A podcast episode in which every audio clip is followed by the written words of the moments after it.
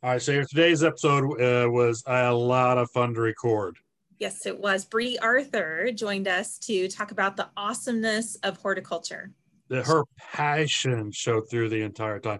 It is Oh so cool to find someone this passionate about what they're doing, and we definitely got the right person for the job on this one.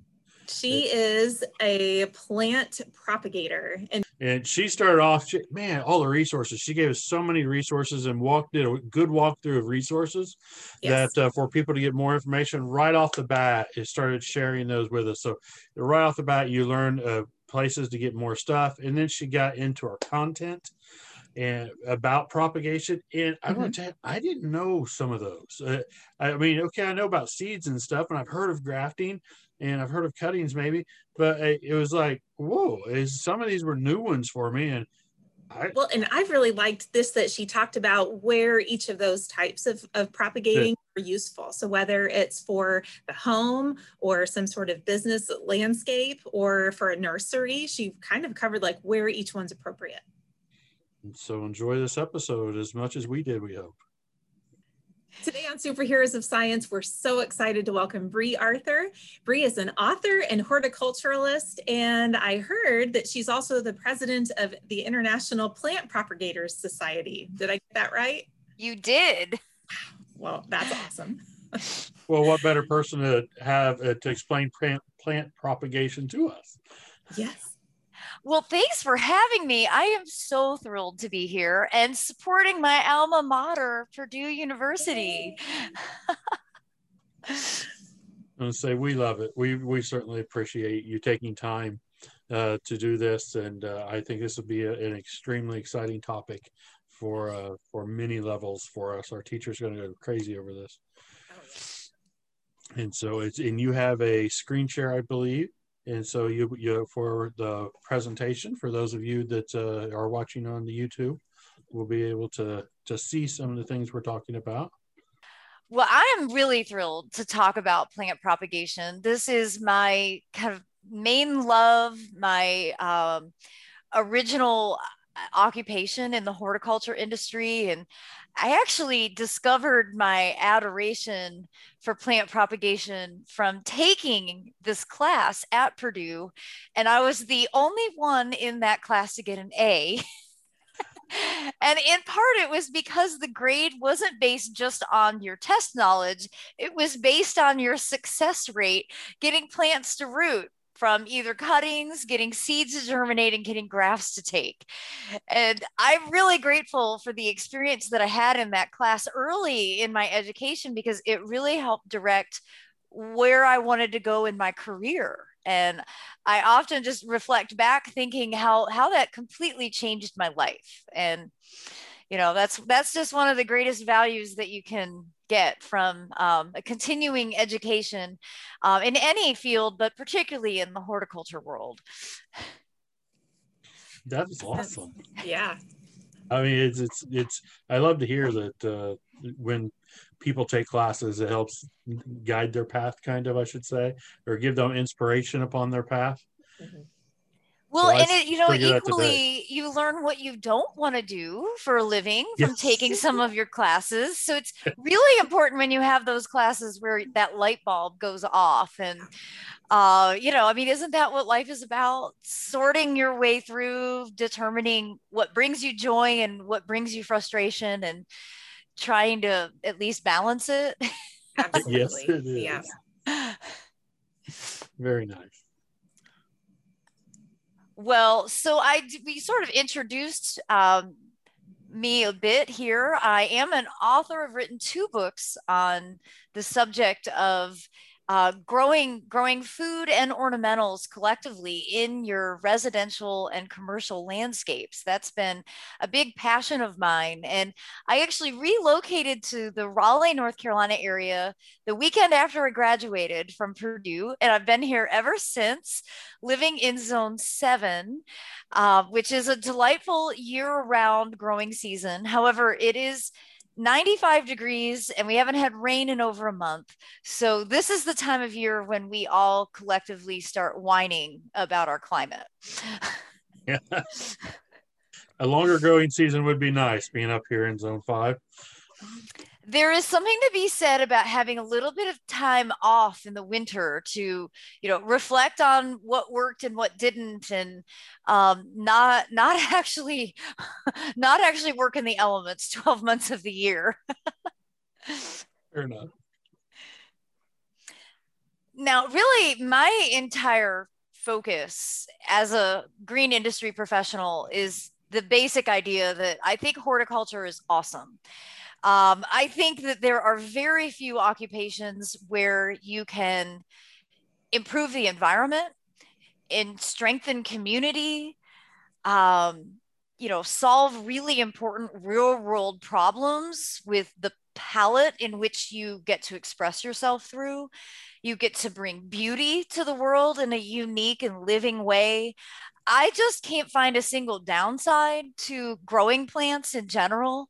Um, and I, I would just encourage everyone in the next generation to, you know, take up the interest of gardening in some capacity because there are so many different facets of it that, um, you know, I was passionate about insects. So I, you know, studied entomology while I was at Purdue. And I find that um, that experience plays equally important to my knowledge of plants and plant propagation is a lot of the focus in 2021 and beyond is looking at environmental solutions that the horticulture industry offers and I think it's a very bright future for anyone, um, you know, looking at careers and looking at educational opportunities in the green industry as a whole, agriculture. Um, we can't exist without it it's relevant, it's necessary, and it's essential. And that was proven last year during the pandemic. So uh, I think there those are three really important points to always hold on to with regard to why horticulture is awesome. Uh, you'll never get tired of it. There's always something new to learn. You'll never know it all. And more you know, the more you realize how little you know. So it's also a very humbling experience to be working in this industry. Definitely could see that. It's, I know the more gardening I do, the the less I realize I know. And I, I, there's days it seems like I know less than I did the day before, but I thought I knew more. So understood. it's a, a funny reality. well, and like I said, I think there are endless opportunities. I'm really happy to see programs that are specifically targeting, you know, junior high and high school aged students, uh, like Seed Your Future, that you know really offer this connection to better understand what is out there and, and what are the trainings that you will need you know once you graduate from um, you know your high school level? And you know what are the opportunities that are out there waiting for you? And these programs are relatively new because um, the industry recognized that all of a sudden we didn't have as many agriculture programs available in public schools. And um, you know it's it's a really critical component for the nursery the plant propagation and the the landscape business long-term uh, land management strategies that we have a new generation coming up that's that's educated and trained and you know understands best practices and um, I'm, I'm proud to see all of the opportunities that are now being made available that weren't even here 10 years ago. So you can visit the Seed Your Future website and learn a lot more about the programs that they offer and a lot of the industry connections that can be made through that particular program. And for me, my horticulture journey started as a seven year old 4 H'er. And honestly, my life wouldn't be what it is if it weren't for the hardworking extension agents all across the United States. Um, I am so grateful for the extension program and the information that they share on every different level from 4-H and junior master gardeners to the adult education programs. Um, I just wish 4 H was available in every single community because not only did I learn about the art and the science of horticulture through there, I learned so many valuable life skills like um, how to make bread, how to sew. I know this is really old fashioned, but like how to balance a checkbook. you know, just basic day to day things that you need to know to be able to exist in this society as a young adult. And they were all introduced to me through the 4 H program. And I just cannot say enough about everybody who's involved in in 4-H and I hope to see that it will last for you know many many more centuries because it's such a valuable resource. I sometimes I purposely dress to match the the 4-H's on their flag. for those of you who don't have the visual, I'm wearing a green dress so that I can pose with the 4 H flag and not clash. Priorities. and another institution that has been profound in my professional experience from starting when I was in college, actually, my plant propagation instructor at Purdue introduced me to the International Plant Propagator Society and in the in north america we have three regions. Um, in the midwest area you would be part of the eastern region where i live now we are southern region. And then we have western region and the reason that we have these divides is simply because the information we share about propagating plants is very regionally specific. So, you know, for us here in the Southeast, we do a lot of production of broadleaf evergreens that wouldn't necessarily be hardy in zone five. So you don't need to have classes on how to grow camellias, right? Those, those aren't really a part of your everyday landscape. Um, and so, you know, it's very much, sci- it's all scientific based. We work very closely with land grant universities, and we have a very strong connection to students. And in fact, we offer free student memberships. So um, I would encourage students of any age, this is open to even junior high and high school up into graduate level, um, to join IPPS if you have an interest in plant propagation or plant production. It's a fantastic network of people. Um, my my you know the rock stars of horticulture when i was growing up certainly dr michael Dirr who literally wrote the book on trees and shrubs uh, is an active member in my region. I've actually become very dear friends with him. I'll be visiting him in two weeks and it's all because of the connection and the camaraderie and the, the networks that you build through these professional associations. And so much of any career no matter which facet of, of um, any industry you're in goes back to these personal connections, having meaningful relationships with people that when you don't have the answer, you know the person who does. And you can really build your reputation based off of, you know, being a reliable source of information, not because you know it all, but because you know enough people to be able to fulfill the need that, that others require of you. And for me, IPPS remains something that is very near and dear to my heart. I have been a member since uh, this is actually my 21st year of being a member, and I have now been president for two years because of the pandemic. I have had an extended stay. but it's been an incredible uh, professional opportunity and an, a really wonderful learning experience.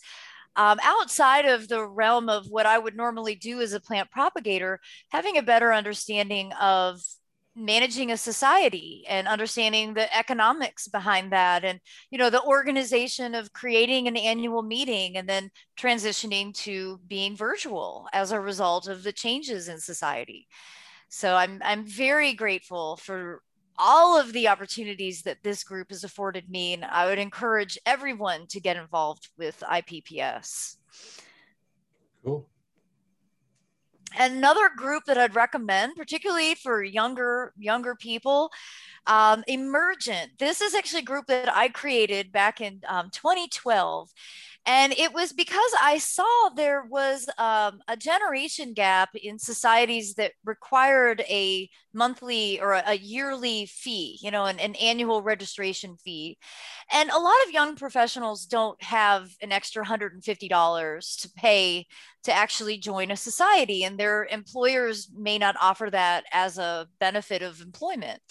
So I created this group on Facebook, and it is only on Facebook. And the, the reason for that was to keep it uh, free. We didn't want the expense of having a website, and we didn't we didn't want managing it to become somewhat of a challenge. But it's a great open forum for now almost 5,000 members globally to connect and ask questions and post jobs, post scholarships it's just a really fantastic resource to be made aware of.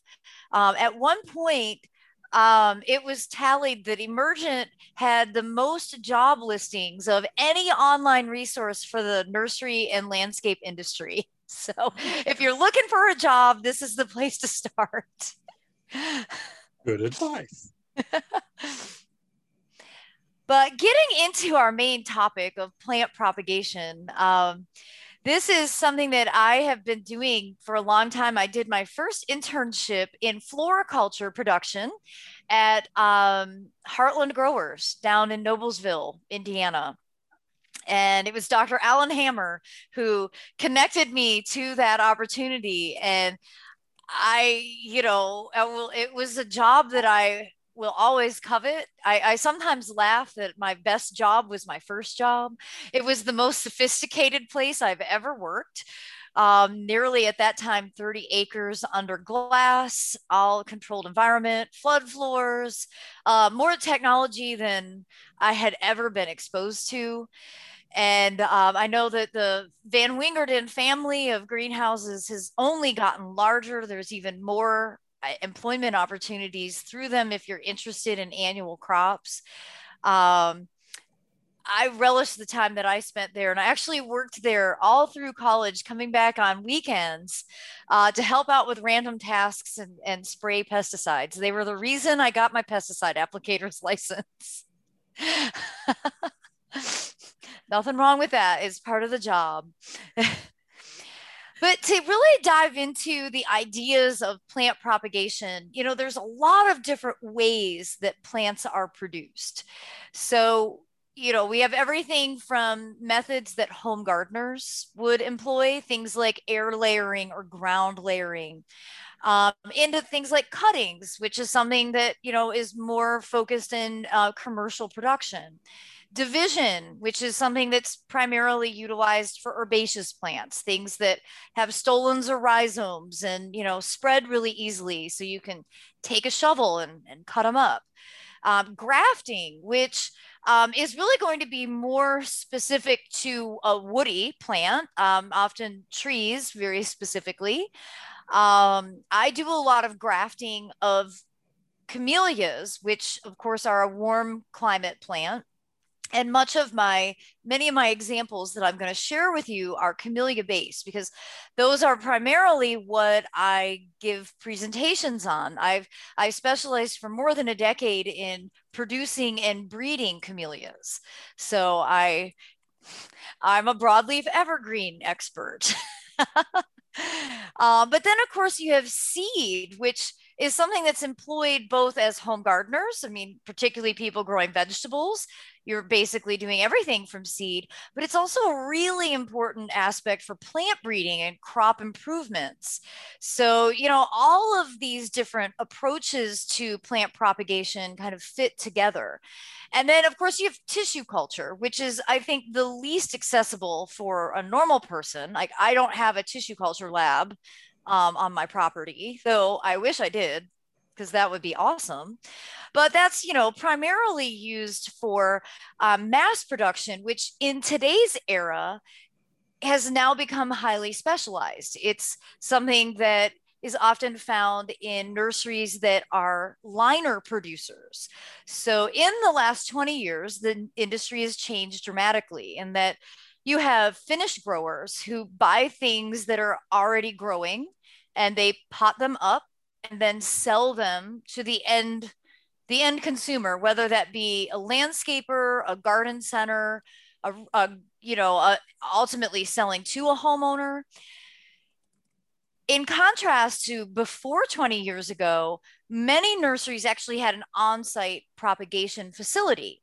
And there are still nurseries that do that, but they're certainly not propagating all of the plant material that they sell, in part because the plant brand industry has exploded. And so you have plants that are patented where you aren't really legally allowed to produce them. So you buy them in pre grown from a liner producer. And often those liner producers are where you have tissue culture labs that then you know facilitate either a stage three tissue culture material which may just have one or two very fine roots and then it has to go into a cell pack and grow out in a greenhouse. It's a much more involved process. So that's where the nursery industry has has become much more specialized. So when you talk about plant propagation you're not necessarily having to be a specialist in every one of these approaches to propagating. And in my case my specialty was cuttings propagation but I want to show you a little more about each one of these aspects because I think they all deserve some time and attention. So we have air layering and layering, which are really just very simple ways. This is easy, it's fast. It doesn't really require any special equipment. Um, you're going to be doing this primarily in the spring as the sap is rising in your plant material. So as they're breaking dormancy, as leaves are starting to emerge, and air layering is just simply uh, you know, scoring a branch that's up in the air and then creating a pocket that will be humid that will ultimately allow for root development. So you're frequently doing that um, by the, you're doing like a ring removal of bark to expose the cambium layer. Then you're adding sphagnum moss and a layer of aluminum foil and then ultimately plastic um, or even like plastic tape to go around that to hold the moisture in.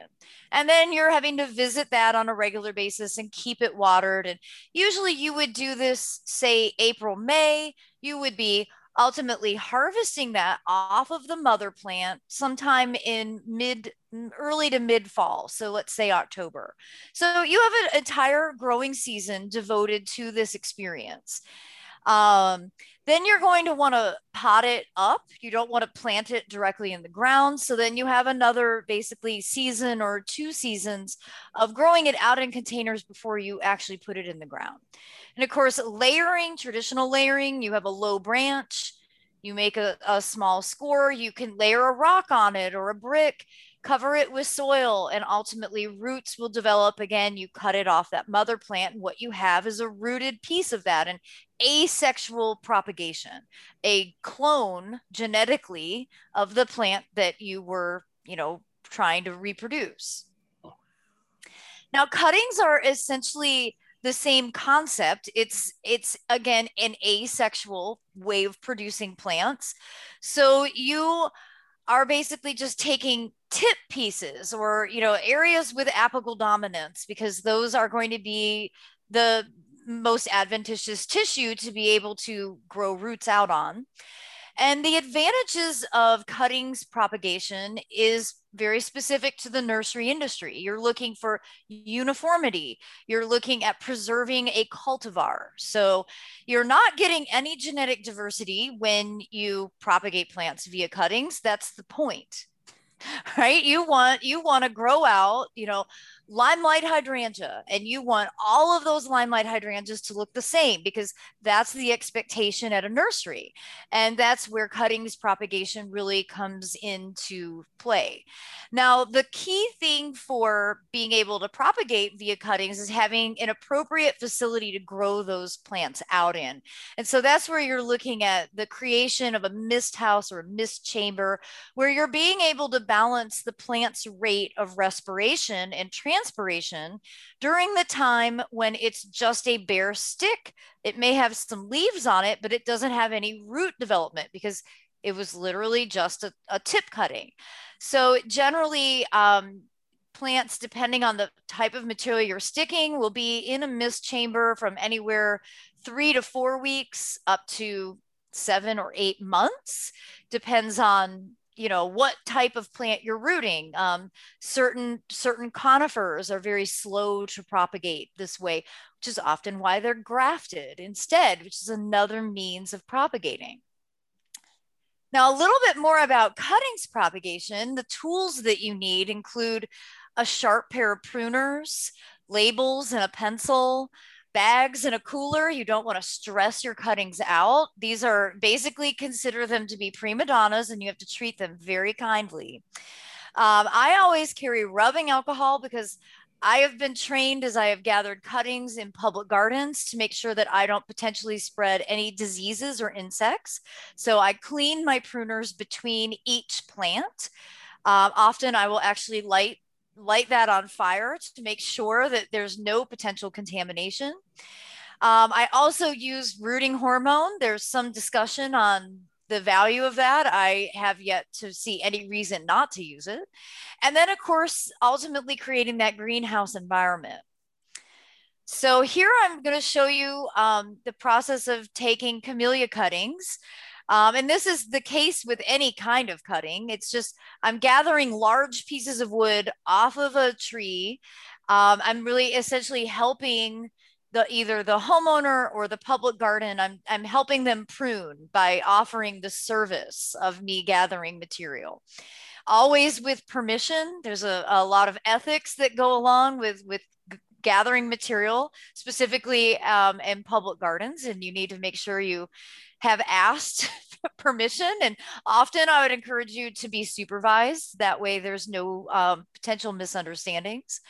And then I'm cutting the material down, adding it to a, a plastic bag, putting some water in that, putting that bag into a cooler so that the cuttings will, you know, not get damaged from the summer heat and then getting it back to my propagation facility so I'm able to process those cuttings down to be uniform and fit into my cell tray so then I can put it into the mist chamber. And ideally this entire process the cuttings will be in open air for somewhere around 8 to 12 minutes.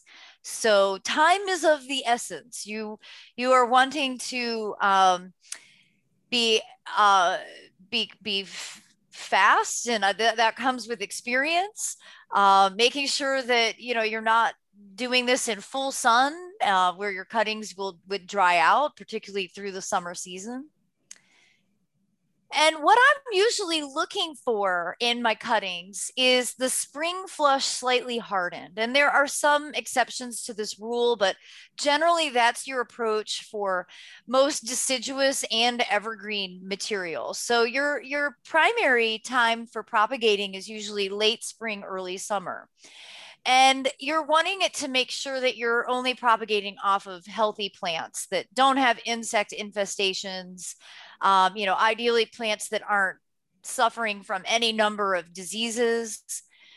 Um, if your plant is flowering or if it has recently flowered and it might be in the stage of setting seeds, you want to remove any of that um, sexual propagation material from the plant.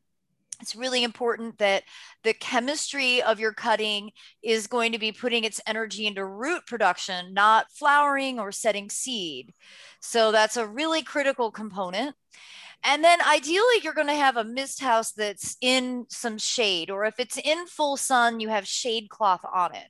So, for instance, I have a full sun greenhouse, but I have 50% shade cloth covering it so that right now I have it filled with unrooted cuttings. They are never getting too much sun, as you know, the sun is very, very hot at this time of year. Um, now, in the case of camellias, which I know aren't totally relevant for zone five, but that ideal time for sticking is actually July through September. And what you're ultimately looking for size wise on your cutting is about four inches long, usually three full leaves with two nodes buried. So nodes, of course, are where leaves come out of the stem. You'd remove two, the bottom two leaves and then leave the top three. Now, there are some cases where cutting the leaves in half is sensible, especially if they're very large. Um, that's something that, again, kind of comes from experience and understanding the facility that you're working in. But in general, with broadleaf evergreens, it's not to your advantage to disturb the tissue of the foliage. So if you cut a camellia leaf in half, the entire leaf is actually going to abort. So it doesn't actually do its job in photosynthesizing and drawing energy to make the rooting process faster. So in the case of broadleaf evergreens, you're better to just leave the leaves whole so here I am out in the field. This is actually out down in Savannah in a private garden. Um, these are 80 year old camellia bushes that are dwarf that had never been named that I was very anxious to get my hands on. And then I brought them back, and then I realized I have a whole bunch of different rooting hormones to choose from. And this is actually something that has really occurred within the last 15 years, um, primarily due to the cannabis industry um, and the advancements that that industry has brought with regard to plant propagation and specifically asexual production. So uh, as you can see, like the, the Clonex is specifically branded for cannabis. Um, it works fine on all the other plants too. So it's not just for that genera. Uh, but I really actually like it a lot. It's a rooting gel. So it actually stays on your cutting much better as you are putting it into your media. And um, then it has a root promotion foliar spray that 20 years ago, this didn't exist. So, you know, the, it's a really exciting time that we have so many new products that actually speed up the process of plant propagation. And these are just a few. Now, the process for sticking the cutting, you're going to score the branch lightly, just meaning you're exposing the cambium layer. Um, you're going to put it in your mist chamber once you have it stuck. Your media needs to be well drained. And I forgot to put a slide in about media. So we're going to talk about that without a visual aid. Uh, because I specialized in tree and shrub production, but have a lot of experience with herbaceous plants as well my recommendation is to actually use um, not normal potting soil for your propagation. So traditional potting soil is peat moss based. It actually holds a little bit too much water for going into a mist chamber where you have water that's continuously running. So you're looking at creating a soilless media that is that has better drainage that holds a lot of humidity. So generally aged uh, ground aged pine bark mixed with perlite is a really great mix, um, especially for trees and shrubs. You can also do a mix of perlite and sand for herbaceous plants. That's a very common blend, usually 50 50. Uh, again, uh, your media is going to depend on your mist chamber. So there are a lot of different things that lead up to your exact process. And these are this is the sort of information that you gain from being a part of IPPS where you can visit nurseries and you can ask these specific questions because otherwise it can be very overwhelming to to sort all this out. Um, really important to remember to label your cuttings. Um, and maybe for the really sharp young minds that are watching this, you'll remember stuff. But the older you get, the less you remember. So, and especially like in the case of camellias, unless they're blooming, they all look the same. So you really do need to make sure that you label like what what is the plant that you've just propagated? I like to label where i got it from and i think the date is really critical because that's going to be a teaching tool to determine you know how fast did it root? Could you stick it at a better time? So there's a lot of information that can be gathered from that.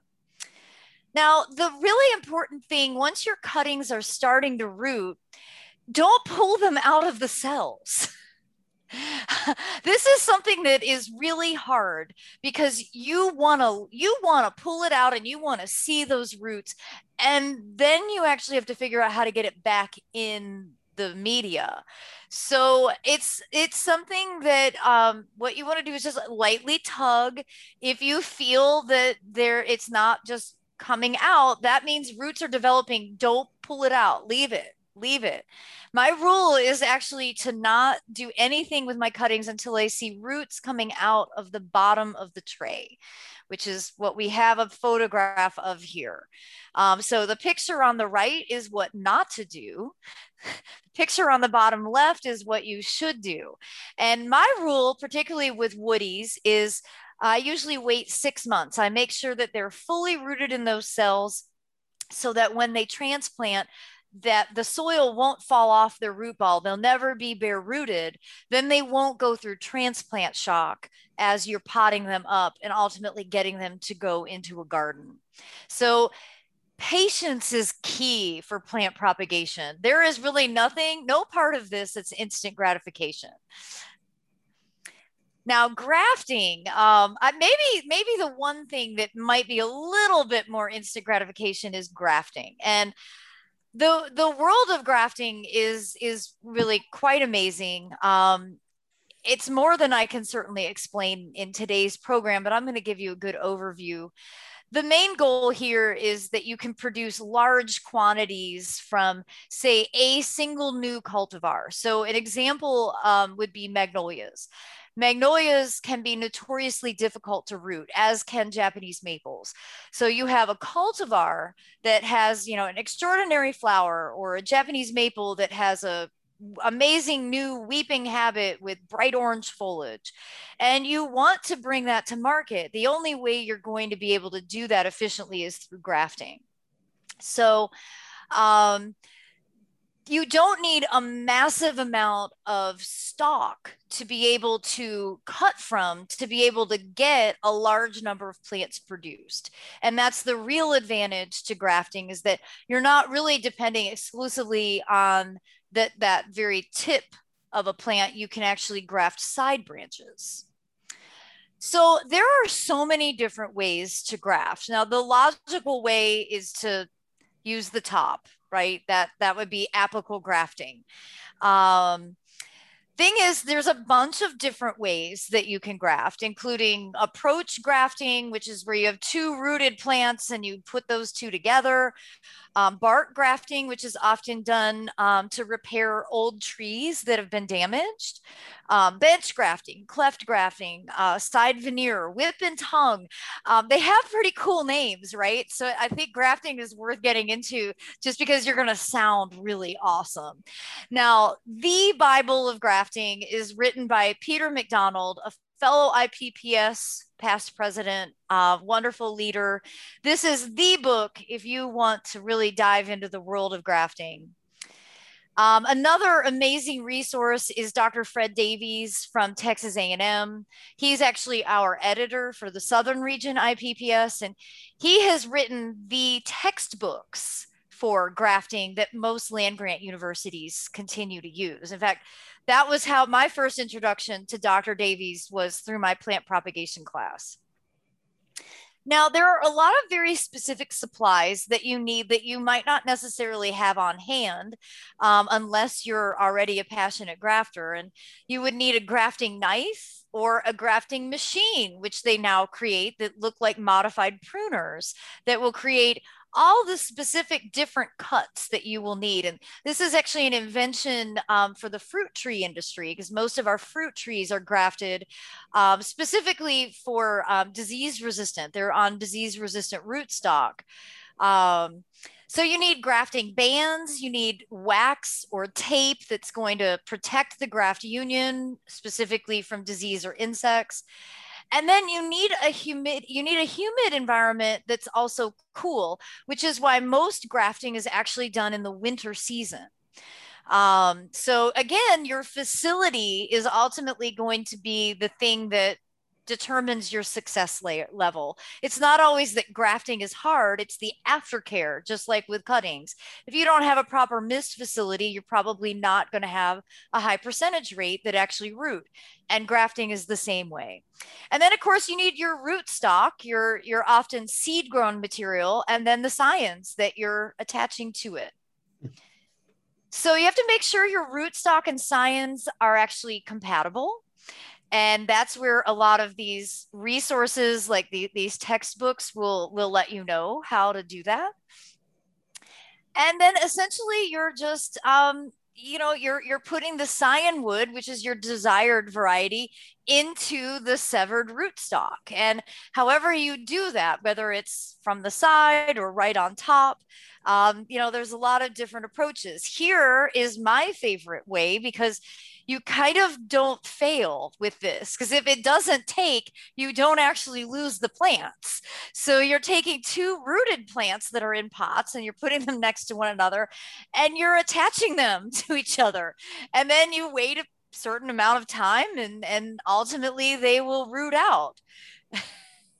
I, I am so sorry. I don't want to interrupt, but this just seems like too good to be true that you could take for grafting, you could, you could is that right? That you're cutting one off to keep the basically the base and the roots and and then adding on the one that you desire to grow and it just it just happens? It just happens. I mean it, it happens uh, through a very specific approach of balancing um, respiration transpiration and the exchange of of cambium layers getting the cambium layers uh, lined up so that they will actually grow into one another. And, you know, it's what's amazing about grafting is that um, it's done originally, it was done very specifically on trees. Um, but now we frequently find that like grafting tomatoes, um, you know, heirloom tomatoes that don't have much disease resistance or nematode resistance uh, are being grafted onto um, you know, modern day rootstock so that they can be field grown and um, not succumb to all of the traditional problems.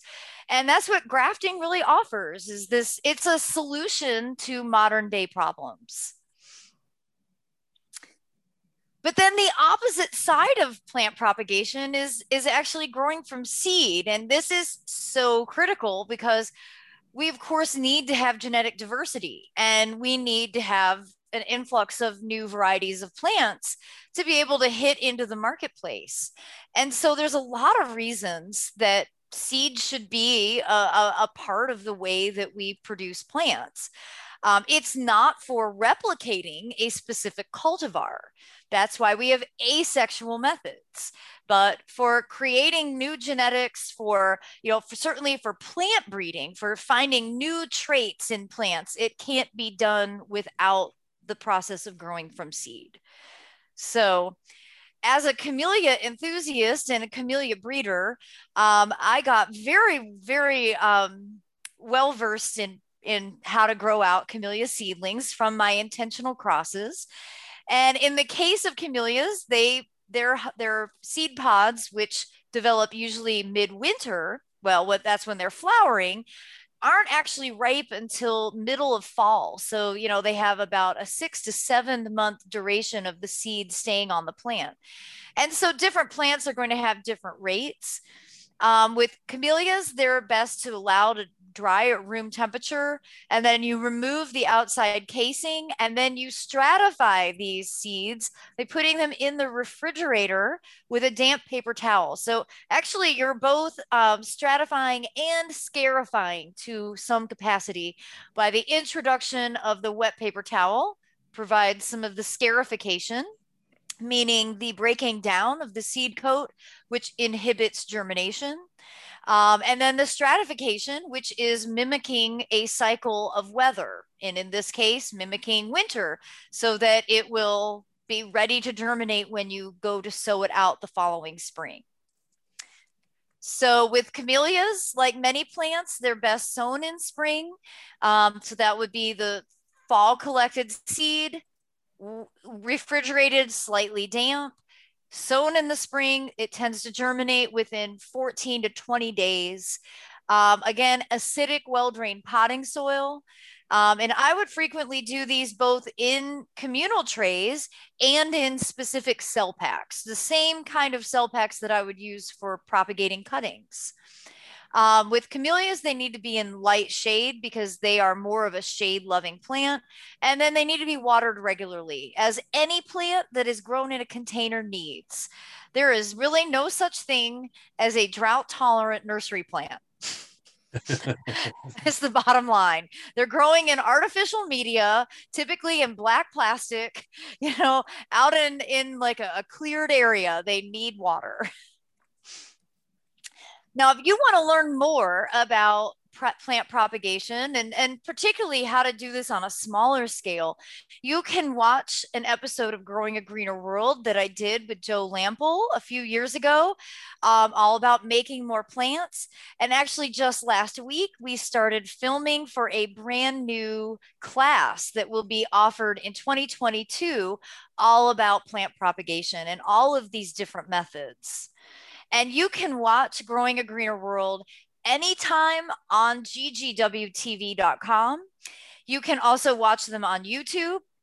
Uh, they are on PBS. This is one of the only nationally syndicated gardening shows that is currently being produced in the United States.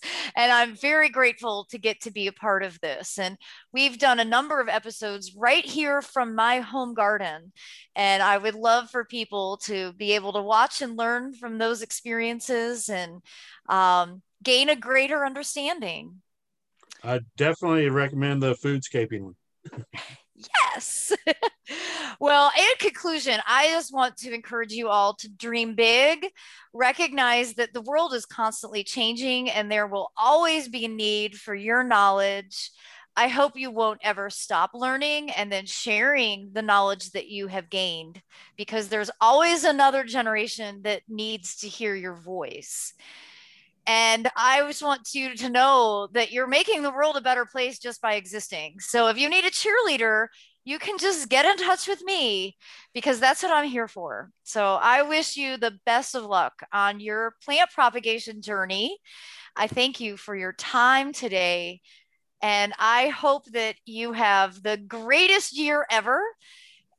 And I hope that you will also keep in touch with me. I am online at briegrows.com. I'm on Facebook, Instagram, and YouTube. And it's been a, a treat to get to be here today and talk about my passion for propagating plants because the world needs more plants, right? Yes, they do.